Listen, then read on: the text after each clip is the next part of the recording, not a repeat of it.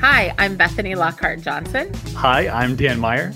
And we are so excited for another episode of Math Teacher Lounge. And as you know, podcast format, you're listening now. I think one beautiful thing about the podcast format is that it gives us a little bit more time to have these rich conversations.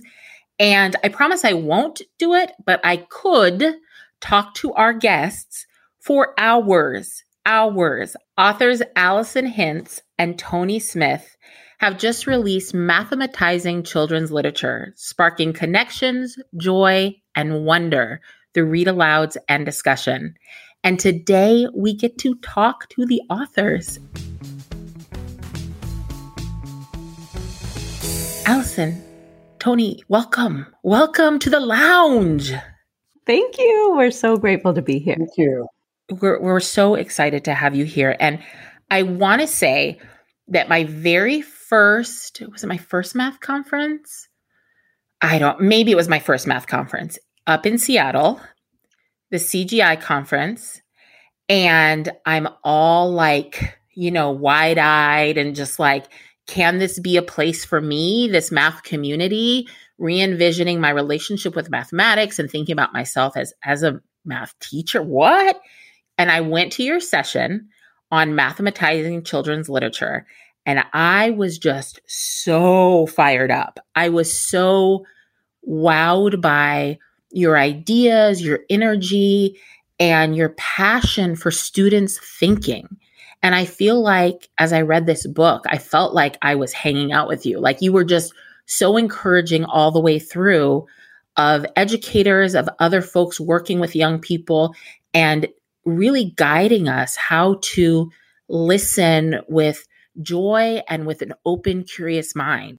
Yeah, I would love to hear a bit about the the the genesis of this book for you folks. Like uh, my my I'm coming this from a, a, secondary educator lens. I've got small kids, that's also part of my interest here. But I love any book that seeks to any idea that seeks to merge what seems like two disparate worlds. Like it's often the case that we feel like, well, there's approaches for ELA and approaches for math, and they're kind of separate disciplines. And these poor elementary teachers have to have to learn all of them and be experts at all of them. And you, here you both come along and say, hey, what if they are the same kind of technique? Can you just speak to like how this came about? Definitely. Tony, do you want to take a try? Do you want me to start us off? I can start. We we oftentimes uh, present and talk together, and so we kind of switch yeah. back and forth. So that's just how we are. Uh, so probably about eight or nine years ago, uh, Allison and I, our offices were next to each other's uh, on our small campus. We're both uh, professors, and um, we just happened to have a few children's books that we looked at together. And we were just thumbing through the pages. We really like children's literature, uh, and we noticed that uh, I would stop at certain points wondering about character motive or plot or sequence of events or language use. And Allison would stop at very different points in the book and, and notice number and concepts or something about mathematics. And we that's when we started to wonder what would it be like if we were sharing um, a children's book with a group of children and we put our ideas together. Where would we stop? What would we talk about? What would we ask children about in terms of their thinking and what they notice? And so we started playing with these questions that we had and started approaching stories with multiple lenses to see what kinds of things would children notice and what kinds of things might they say. And we were also on our own journey in trying to understand how to plan for and facilitate lively discussions in classrooms that surface really complex mathematics.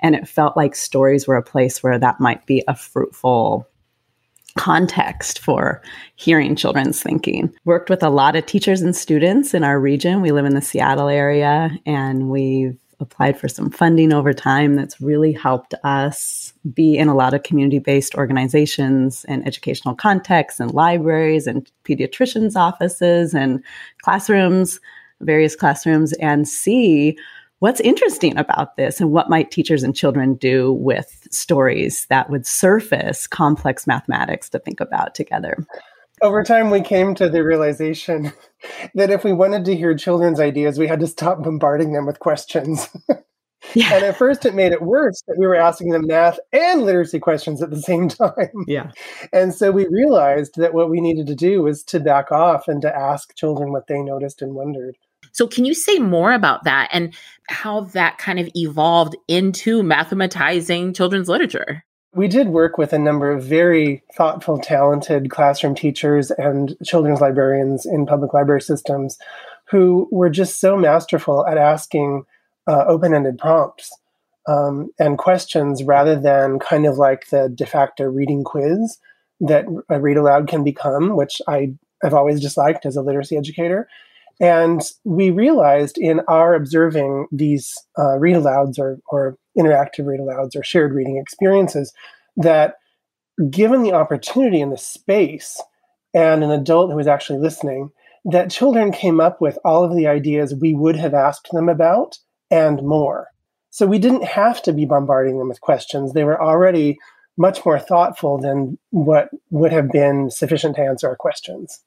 Much like mathematics, it was really an iterative process. You know, we had some clunky, we had some clunky read aloud discussions where we were trying to accomplish so much and um, toggling multiple chart papers and different colored pens and all sorts of how do we capture these ideas and do we separate them? Do we keep them together? And so it's really been over time that with partners, we've learned these ways of having multiple reads of the same story that allow us to hear what children notice and wonder, um, and then to delve more deeply into their questions and their ideas through multiple reads where we might we might spotlight literary ideas that they notice. We might spotlight mathematical ideas that they notice. We might make purposeful integrations between those. But we found it to be most productive. Um, and Kristin Gray really helped us think about this to have an open notice and wonder, get everything out, much like an open strategy share. We welcome, hear, record all the ideas and it and it goes all over everywhere you know it can be a really not mathy noticing and those are amazing so there's a lot of um, yes there is a ladybug on this page the grandma is wearing green triangle earrings. Oh your grandma wears green earrings. I mean it all comes out. Wait have you been in my classroom? Because that's what exactly. Uh, and then, you know, we think of it a lot like if teachers, math teachers might use the five practices for like selecting and sequencing, or if you might move from an open strategy share to a targeted share. How can we get out all the questions that children are asking and then step back from them? Take some time to really think about what they're telling us they're curious about and plan some purposeful, intentional subsequent discussions that can delve more deeply into their their ideas. I'd love to go into that a little bit more if that's all right. Um, I'm going to yeah. speak from someone who doesn't have a, uh, an elementary background, and who I, am going to voice some some cons- some worries that I had, some anxieties. Mm-hmm. One one anxiety I have, like in a classroom or a curriculum, is when there's no room for student ideas. Right when it's like, oh, there's just the there's just room for the the curriculum author or the teacher here. That is a sadness. Um, but I when when I see an instructional environment like you're describing here, where there is openness to all kinds of different student ideas of different levels of formality from different kinds of cultural funds of knowledge or or wherever i also get a little bit nervous because that's like that increases the risk that a student might uh, come to understand that my ideas are not good enough. Whereas in the class with with no room for their their ideas from their home or their language or their hobbies like they're not going to internalize the message that that wasn't good enough. And so I'm really curious as you move from the open notice and wonder, where kids share all of themselves with you, um, and then you, you move to a targeted, a more focus on some sort of disciplinary objective. How do you navigate that tension and help students feel like their contributions are valuable, even though we aren't taking them up per se? It's such an important question. I mean, we've really, I think we've grappled with this broadly in math education. I think any time we're thinking about which ideas we choose to take up, to pursue, to consider, we have a responsibility to think carefully about whose ideas are being taken up and heard and considered. And so, one of the tensions I hear you naming, I think, Dan, is when we engage in lively discussion where children's thinking is at the center, how do we make sure to upend and interrupt kind of status norms that run the risk of being deepened. Um, and I think by paying attention to whose ideas are taken up as much as which ideas are taken up, mm. um, and what are the what's the mathematics we want to explore is one is one tension. Um, another tension I might hear you naming is, you know, the the complications that teachers face with time and pressure and coverage and which mathematics ends up getting worked on. And um, you know it's it's something we've really had to struggle with in mathematics education where we move to more discussion oriented classrooms that are really centered in sense making to know that it takes a lot of time to do this thoughtful thoughtful work um, does that begin to get at some of the tensions you're raising? Is there is there more you're thinking about? I, I think it's really helpful that you that you kind of broaden the scope of the question beyond your book to this is a, this is an issue that we are you know really challenged by and focused on broadly in math education mm-hmm. and um, I appreciate you bringing the bringing the element in of like of whose idea not just which idea is taken up but whose idea is taken up is an opportunity where let's say multiple people raise an idea that is towards an objective the teacher has they have the opportunity to disrupt certain kinds of like status um, I like ideas about status in that moment from your perspective, like, are there techniques to say, I don't know, parking lot, certain kinds of questions and say like, Hey, like these are awesome. Uh, uh, you know, I don't know. I just I know that yeah. the time I see kids at like ninth grade, like they they are very reticent. Often they've been they've internalized totally, this yeah. sense of like I'm not going to just like share about the the pants the the grandma's wearing. You know, that's like I hope that will not be received well. And so I'm just kind of wondering how how that happens and like what are the ways we get we can disrupt that um, so in that process. So thinking about uh, Dan, what the you know from the teacher's perspective in those kinds of scenarios where you want to honor each each child's contribution. Uh, a couple of things that come to mind. Uh, one is that by you know initially by modeling what i as the teacher what something that i notice or wonder about um, helps kind of set the expectation for what kind of response um, would be encouraged. And it's and it's broad but it gives an example.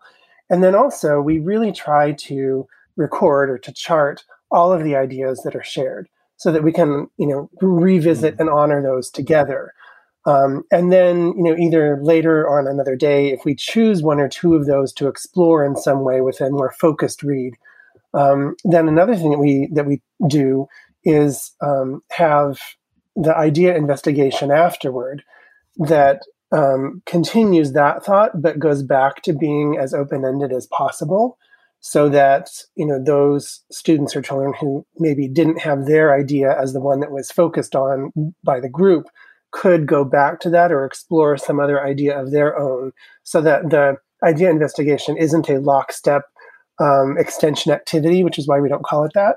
Um, so they could again bring in their own perspective. But i have to say from the teacher's point of view there is that moment of potential panic because there is that power transfer when you're asking children to help steer where this is going, and if you really mean it, you have to let them steer a little bit. And that can be terrifying. And um, I always think of um, one teacher, uh, Ashley, we, we worked with, who read the adorable book Stack the Cats uh, by Susie Ghahremani. And in that book, there's a point where there are eight cats and they're kind of trying to be a tower of cats and they fall and they're sort of in the air on that page. And she asked her first grader, she stopped, she asked, How will, how do you think, how will the cats land? And for about a minute and a half, the entire class was silent. They had their little papers, they had chart paper, they had um, uh, clipboards, they had everything they needed. But that that uh, unusual phenomenon of a group of six and seven year olds actually just sitting and thinking and not being peppered with activities was really stressful but amazing. And then after about the 90 seconds, they started out into their exploration of how the cat the eight cats might land. They just needed a minute to think. And it's so rare that we're able to let children have that. In that same moment, Ashley, who is a learning partner to us, she turned to us kind of quietly, like, should I pose a different question? And we're like, no, let's stick with it. Let's see what happens. So I think it creates this space too, this thinking culture, right? And and this culture of what does it mean to really pose a rich task that's open-ended where there's multiple access points. Those eight cats could land in so many different ways. And there was broad access. There was a wide range of all the cats landing in ones on their feet because cats always land, on their, their feet. feet. and there was there was every combination. And so um, I think what's what's really interesting, and to me, this brings back to your wonder, Dan, is you know what's the risk in openness? And there's always risk in openness. Um, it's scary as a teacher, right? If I'm not the authority of knowledge and I don't have a control over where we're going to go, it might get into places that I didn't anticipate, or I don't really feel as solid in the math I want to. Um, or I don't know what it sounds like to stick with silence and wait time um, to know if my students are really in productive struggle or if that question was a flop. And so um, I think this is some practice space for young mathematicians and teachers of mathematics and just teachers to explore with that openness and kind of the risk of the openness required for complex thinking to emerge. You know, it feels like you, the way you're both describing this, it really is a culture shift, right? I kept feeling like I was given permission to be a beginner as I read this book. Like I was really, I, I was, I loved how you said I, I believe it was you, Allison, when you were in the class, you had a couple index cards that you kept on your clipboard. And that as you walked around, you would like, hey, if I don't know what to ask, I ask one of these questions, you know? And just this idea that, that, like Dan was saying, there is that loss of control, but that's also a way to create this culture where students' ideas are valued and we are allowing students to really generate the questions, which I thought was such an important idea to explore? We started this work long ago, super excited about mathy books. And we saw a lot of potential in them, and we still do. But the limitation we saw is that mathy books, they they put forth a certain mathematics to be curious about. In some ways, they tell you what mathematics to think about. So we started asking ourselves what would happen if we considered any story a chance to engage as mathematical sense makers. And we started playing with non mathy books.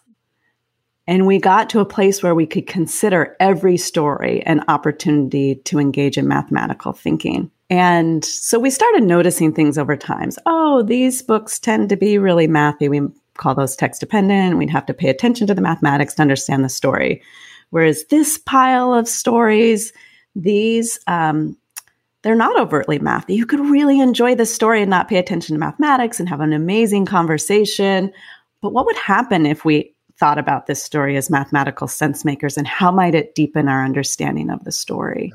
And then this other teetering pile of books, these are books where, um, you know, children didn't tend to engage as as overtly as mathematicians in it, but there's opportunities in the story to go back to something, to a moment, to an illustration, to a comment, and think as mathematicians. And those were more about illustration exploring. And so as we notice these different kinds of books, we really broaden what we thought about. And I think one of the things we really want to think about in community through this book is what happens if we approach any story every story as mathematical sense makers because stories are alive and children's lives in homes and communities and yes, in schools yes. and um, it's a broad opportunity that we want to we want to take up i was thinking uh, and as i stay in this train for just a moment about book selection before we move into that process um, Bethany, in a previous MTL, you talked about representation. Mm, yeah. And do you remember when you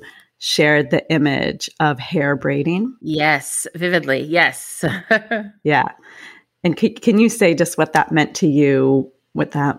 Yeah, well, it was yeah. it was from a conference. Sunil Singh had had used it and was talking about the artistry and math mathematics and beauty in hair braiding and um particularly uh, he was showing this particular image of this black woman with her hair braided in profile and looking at the angles and the symmetry and mm-hmm. it i shared that you know i spent so many hours in the beauty shop with my aunties and my mom and my grandma mm-hmm. and continue to to this day that it just it struck me immediately as familiar and it struck me immediately as as seeing an image that was reflective of my re- lived reality projected as valuable and worthwhile for consideration in the world of mathematics which is not what i felt as a student of mathematics as a as a young young adult or child. So it was this beautiful moment of the for me the power of when we see images and we allow opportunities for re envisioning what may be a common practice for that student or maybe something that they see every day. And in that in that same way, that image that was put up, we want to think really carefully about representation in the stories that we select. And when we think of stories as mirrors or windows, we really want to be mindful in story selection of whose stories are told and whose stories are heard. And when you said that you would sit down to listen to a story and you felt at ease, or that you saw an image and you saw yourself, that can that can be and should be something we really think carefully about when we select the stories that we select. It's a, a wider path for representation of different kinds of people in literature because people's stories seem so much more present and towards the surface of their lives versus say the abstractions and numbers and shapes and mathematics it feels like more of a struggle to find ways to show people hey like you're here this this place belongs to you so in all these reasons yeah. i think it's really great you folks are using literature, which has this history uh, of human- mm-hmm. humanities, literally humanities, All as culture. a vehicle yeah. for for mathematics. It's a uh, that seems pretty special here. We both go to libraries and bookstores and and look through books as often as we can, but also um, our partner, uh, children's librarian Mei Mei Wu. Uh, helped us go through. She, when we would meet, she would bring three or four hundred books at a time, when you uh, described her wheeling in the cart, oh, I wish I'd yeah. been in that room. and she, the cart was, you know, probably three or four times bigger than she was some sometimes. And we would we would go through hundreds of books and look at them and listen to her thoughts as a skilled mm-hmm. librarian sharing with families, diverse families, and what catches, you know, the attention of a three year old sitting with her grandfather and and that was really a, a, valuable, helpful experience. And it's a partnership that that continues. So the last stop on Market Street, and this is this is in the book. We talk about this this children's book quite a bit. Um, but in this in this story, uh, CJ with his grand with Nana, his grandmother, are riding the bus to the last stop on Market Street in San Francisco. Uh, to go, as we will find out, to go and to help serve in a soup kitchen to help the community. And um, it's we, the teacher, Susan Hadrius, uh, had um, the children record their ideas. She charted them in an open notice and wonder read. And one of the ideas that a, uh, a young boy noticed was that CJ on the bus, uh, a man with a guitar, starts playing the, the guitar on the bus. And CJ closes his eyes, and it says CJ's chest grew full, and he was lost in the sound, and the sound gave him the feeling of magic. So this boy said, I wonder, what does that feel like? If you're feeling the magic, what's that? And that was one of many ideas in the Open Notice and Wonder. And I'll, Allison will talk about the math lens read. But first, Susan went back and read with them. She had that idea. She circled it on the chart paper. And another day that week, she said, Let's go back and visit this story we really liked. And remember, we wondered what feeling the magic was like let's go back through and let's keep track of all the feelings and emotions that CJ had across the journey to the soup kitchen in this book. And so they did another read of the story. They were very familiar with it, of course, but they noticed new things. And they also, every few pages, stopped and she helped chart all of the emotions that CJ experienced from envy to excitement to sadness. There's a huge range in this book, and it was fascinating. I think one of the things that the children noticed was that CJ's feelings were shaped by community and that he was he shaped and shaped he was shaped by and helped shape his community. And so the ways that he felt across the story were impacted by the other characters that he comes across. The guitar man on the bus, the bus driver who can pull a coin out from behind someone's ear, um, his the lady with the butterflies in the jar, Nana helping him to see the rainbow. And the students started, you know, being curious about that. How do we shape and how are we shaped by community? What communities are we a part of? This class is one community. I'm in many communities across my life. And they started to quantify the number of people in the story. So Mrs. Hidrius went back for a math lens read and she said, let's just keep track of and pay attention to how many people are in CJ's life in this day, because I can hear you starting to think about quantity. This class at the same time in other areas of the day had been working on counting collections, how to keep track. So they got out their tools. Some people pulled out 10 frames, some people pulled out clipboards. They had a wide range of things they could use to help them keep track. They developed their own strategy, keep track however you want. She did a quicker read through it flipping the pages, and then they get into these debates. we already counted that person, but they took their hat off and put it down to collect money. What about uh, the that's dog? the same person. Yeah, does, does a dog, count? count? in his community? Do animals count in our community? Yes, they count. Uh, and so we went through and quantified, and there was really this understanding as you saw these people throughout the story that. Um, communities can be of different sizes, but community has impact and you have responsibility in your community to show up and to lean in and to um, know that bringing your full, authentic, vulnerable self, you shape people and they shape you. And what communities are people a part of? And it turned into this really interesting discussion about quantity and helped us think more about quantity and community I think a really important moment for us and for that class was the transition from being people who almost did mathematics to a story, like counted things on a page, um, count acorns on a page in an autumn book, to being mathematicians who thought within the story. And then uh, two idea investigations that came from that, not at the same time, of course, but with the same group of, of children one was um, they identified an emotion of their own and wrote and drew about that, and also um, who helped them, you know, address or get out of or um, acknowledge that emotion. And then the other idea investigation was that all of the children drew um, or kind of mapped out um, a community that they were part of, whether it was their neighborhood or their classroom or their soccer team or whatever it was and so it then it, the, those uh, investigations strengthened the connections of those concepts to the lives of those children.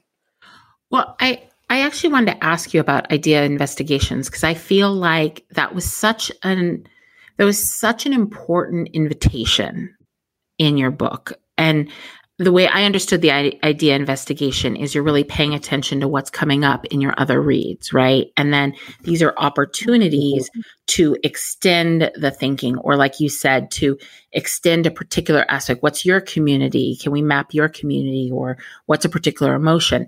And it was in such contrast to what I think I have probably done in my classroom more than once, which was like, oh, we read this story about seals so now my story problem is going to be about seals, right? Like in the story, totally. you know, Jojo the seal had five balls. So if Jojo the seal had five balls and two of them bounced away, you know, or whatever, right?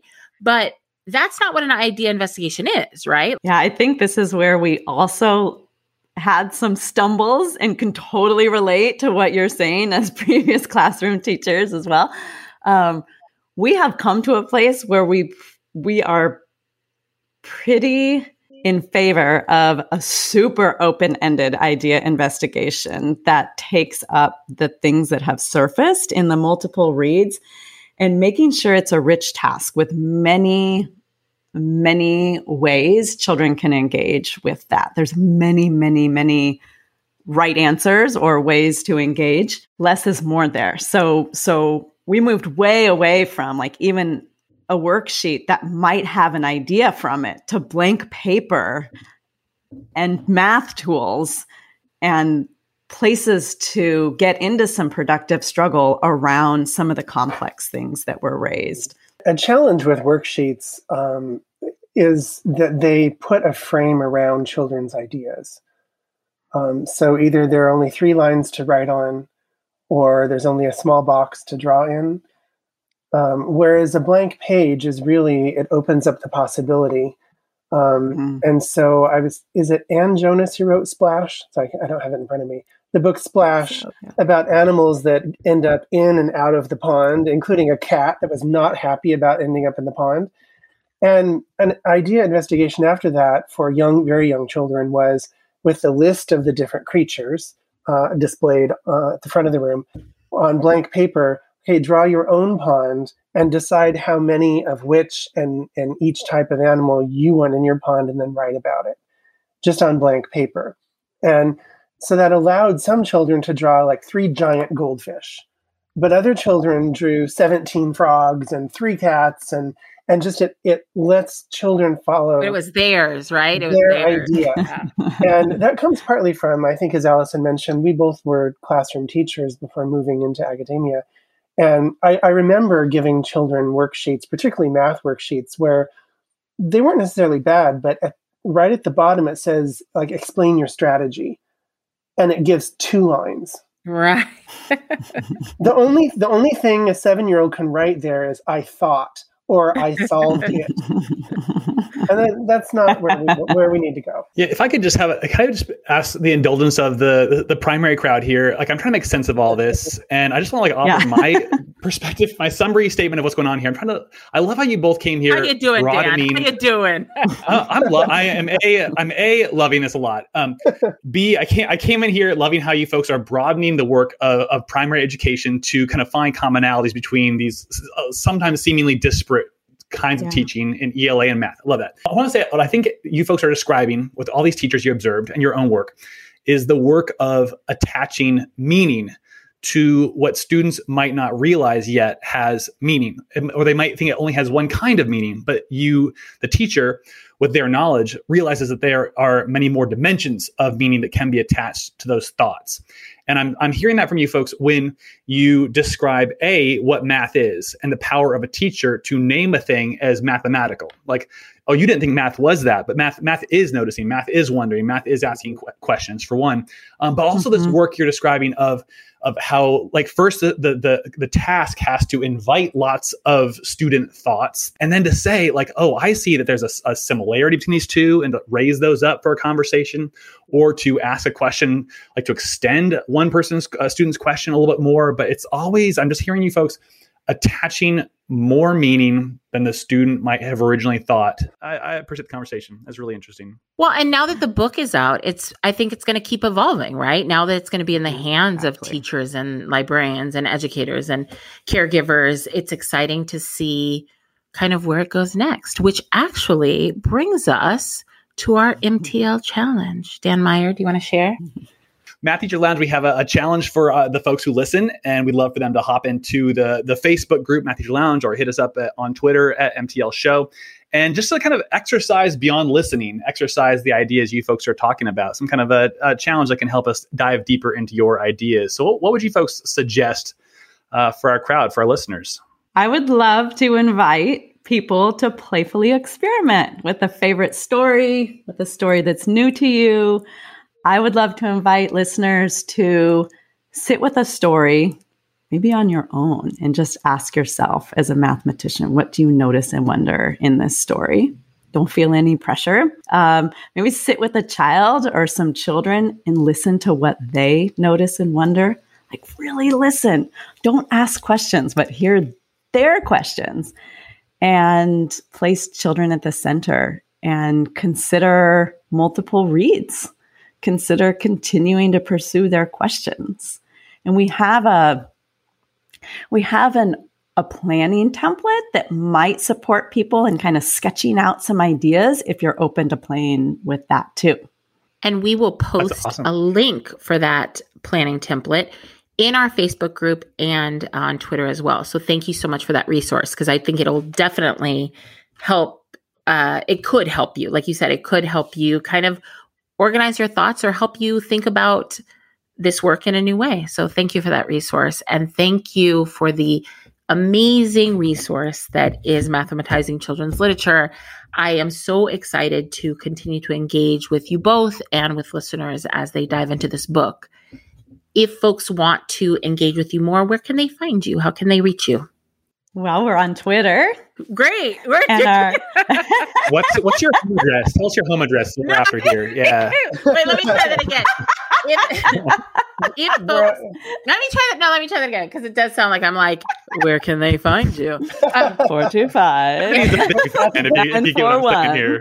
At the bookstore. y'all if folks want to con- if folks want to continue this conversation or in, or share these ideas or the math challenge how can they tag you how can they they reach you on the the world wide web besides the math teacher lounge facebook group Yeah, well, we are both on Twitter, uh, and we've been trying to promote the hashtag mathematizing children's literature. It's very long, but once you type it once, your your phone or computer it's remembers it. yeah those cookies And then- right is that what it is Dan? the other is that we do um, for our project. We have an Instagram account that is mathematize children's literature. we care really deeply about hearing from people. You know, we we think our ideas are constantly evolving and that there's such exciting room to grow. And we just felt compared to share what we were learning now so that together we could learn and build vibrant experiences for young children and teachers and families through stories. So we want to hear from people. We want to learn about um, stories that are important in your lives and what children say and grow these ideas together. and credit to dan you did you told me you went and ordered a bunch of the books they have on the suggested read list Oh my right? And gosh. you read them to I your got son such a side eye from my significant others around here for what I dropped on Amazon in one night. Uh, all these books I didn't have. Some of them I did. We're not fully illiterate around here. We do love the written word at the Meyer household, but there were a bunch that I that I grabbed. I'm, I'm morsling them out day by day. Wait, at bedtime, I read my one year old. One is a snail, Ten is a crab. and let me tell you, he had Jonah. vigorous pointing and da, da, da, da, da. So, hey, we're Oh, on the jour- we're on the Jonah. road. Deeply grateful not only for your work and your um, your your beautiful book and your work, but also for the invitation to dive into the world of children's literature in a way that many of us have not before, and it's fun. Thank you, Tony, and thank you, Allison, and thanks for hanging out in the lounge. Thank Thanks you so for much, having the Dan lounge. Bethany. It's been fun. Thank you both. Thank you.